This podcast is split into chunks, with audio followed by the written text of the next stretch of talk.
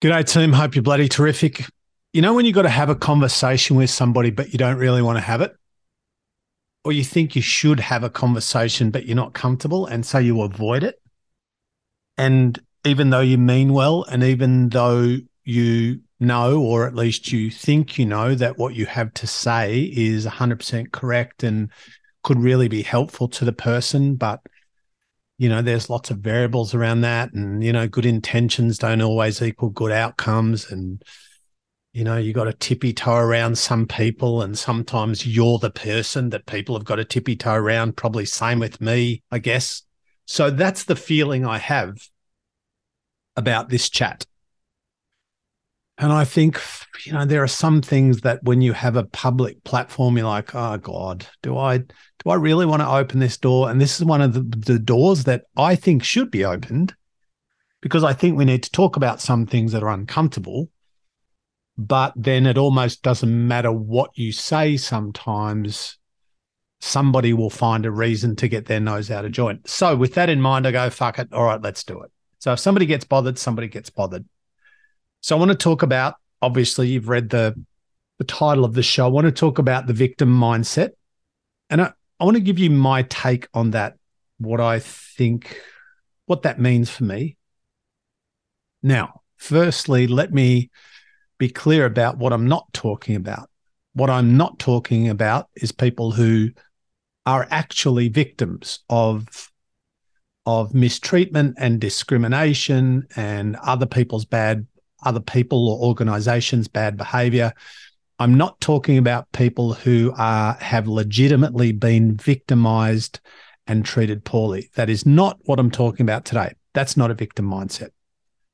What I'm talking about, I'm talking about people who get offended 30 times a day. I'm talking about people who thrive on the attention. I'm talking about people who are constantly creating problems, people who are constantly finding fault in others. Um, and at the same time, no matter what's falling apart in their life or going bad in their life, going wrong in their life, not working out in their life, it's never their fault. It's never their fault. Now, surprisingly, comma, I have compassion for these people. And I know why it happens. And have I ever had a victim mindset? It doesn't spring to mind, but I'm sure that I have. I'm sure that I have. Have I ever felt sorry for myself? Of course. Have I ever sought sympathy or attention or approval or because I was Sadie McSadster and I had a chip and I, I, definitely I have at some stage. So I'm not trying to point the finger and go, I'm bloody brilliant, but these victim mentality people, we need to. No, it's not that at all. It's just about understanding what it is, because I don't think anybody's trying to do it or be it. Um, and it's it's tough at well, it's interesting at the moment. Let's say that in 2023 because it feels like we need to walk on eggshells, especially if we're talking publicly. Um, now, my intention with my podcast, with my public speaking, with my writing, with all the stuff that I put out into the world, um, my intention is never to denigrate people, to insult people, or to hurt or humiliate people. Uh, but at the same time, if you have a big enough audience, people will not like, some people will not like you, not want to hear what you have to say, disagree with you, get pissed at you, and all of those things. And of course, I expect that, and I'm okay with that. Maybe I'm trying to give myself a get out of jail card here. I'm not sure. But I think that it's really difficult for us to go through life as a victim and to create problems out of thin air, to be the problem person, never the solution person, um, to be perpetually offended by everyone and everything, and nobody understands me, and and life's not fair, and people are not fair, and and you know, at some stage, it's a self-destructive pattern. And I was thinking about this before I pressed the go button. I was thinking about what's in it like, what's the like inhabiting the victim mindset. Woe is me. It's not my fault. Fuck, you fucked up my life. I didn't. You did this. You did that. What do people get? Like, what what does that bring into their life? And I think what it brings into their life in the short term, potentially, is maybe some attention. People want attention. We all want attention, I guess, but there's good and bad attention, isn't there? And I think sometimes when it's like, you don't understand my situation and and and that person fucking looked at me down the hallway, there's microaggression. And, you know, I think, geez, this is a slippery slope. Like, you know, where do we start and where do we stop with that? Like, what? See, one of the problems is that right now we live in a time where anyone can say, I find, insert anything into the brackets, I find X offensive. And so if you do X, you have offended me.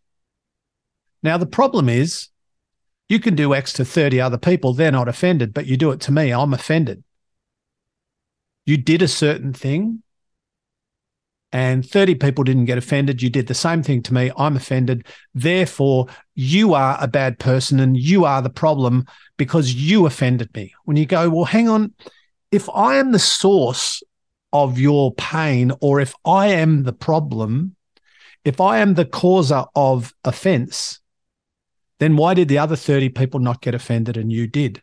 Now, one of the problems is we don't like to take responsibility for our own reactions. You made me feel like this. You. It's not my fault I feel like this. It's your fault. You made me feel this way. wow, what an incredible fucking power.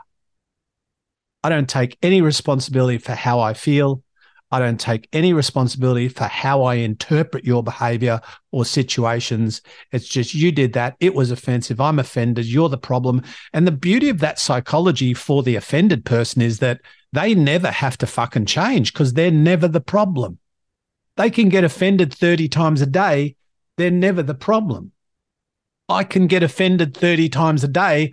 I'm not the problem if I truly believe that everyone else is doing this to me. I have no, it's not my fault I'm offended. It's your fault because you are offensive.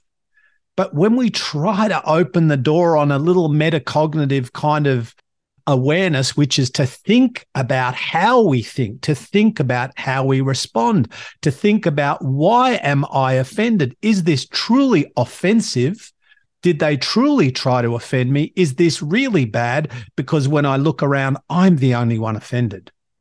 And the answer is, you know, look, it, sometimes, of course, some things we might, you and I might broadly consider some things offensive. Of course. Don't walk around calling people the C word. That's probably going to not work for you. I get it.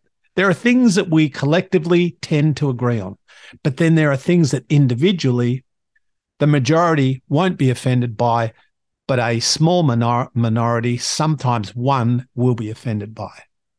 So I, am not offering a solution today. I'm opening the door on this conversation because some of you, some of the time, and as I said at the start, me also, there are times when we we are creating our own offense because we are reading things into things that perhaps the person had no idea and no intention of being offensive. Now, does that mean that you should never get offended? Of course, it does not. I'm not saying that. There are times when getting offended is a perfect, perfectly reasonable response. It's perfectly reasonable. But the chances are, if you get offended all the time, the chances are you are part of the problem. And this is a hard thing, you know, but you know, personal development, this is this fucking messy journey of self awareness and looking up and stepping up and owning up and saying, you know what, it's, I get it. I get that I do that. I get that I'm a bit precious. I get that I, I have a victim mindset. I get that I can be addicted to drama. I spoke to a guy called Dr. Scott Lyons recently on my other show, The You Project, who wrote a book called Addicted to Drama because people are addicted to drama. It's not even an idea. There's a whole fucking book on it. He's a researcher. He was addicted to drama. People love the drama. Guess what? Being addicted to drama There might be a short term payoff, like a bit of attention or a bit of sympathy or a bit of approval or a bit of recognition or a bit of something, but over the long term, it's completely fucking destructive and toxic.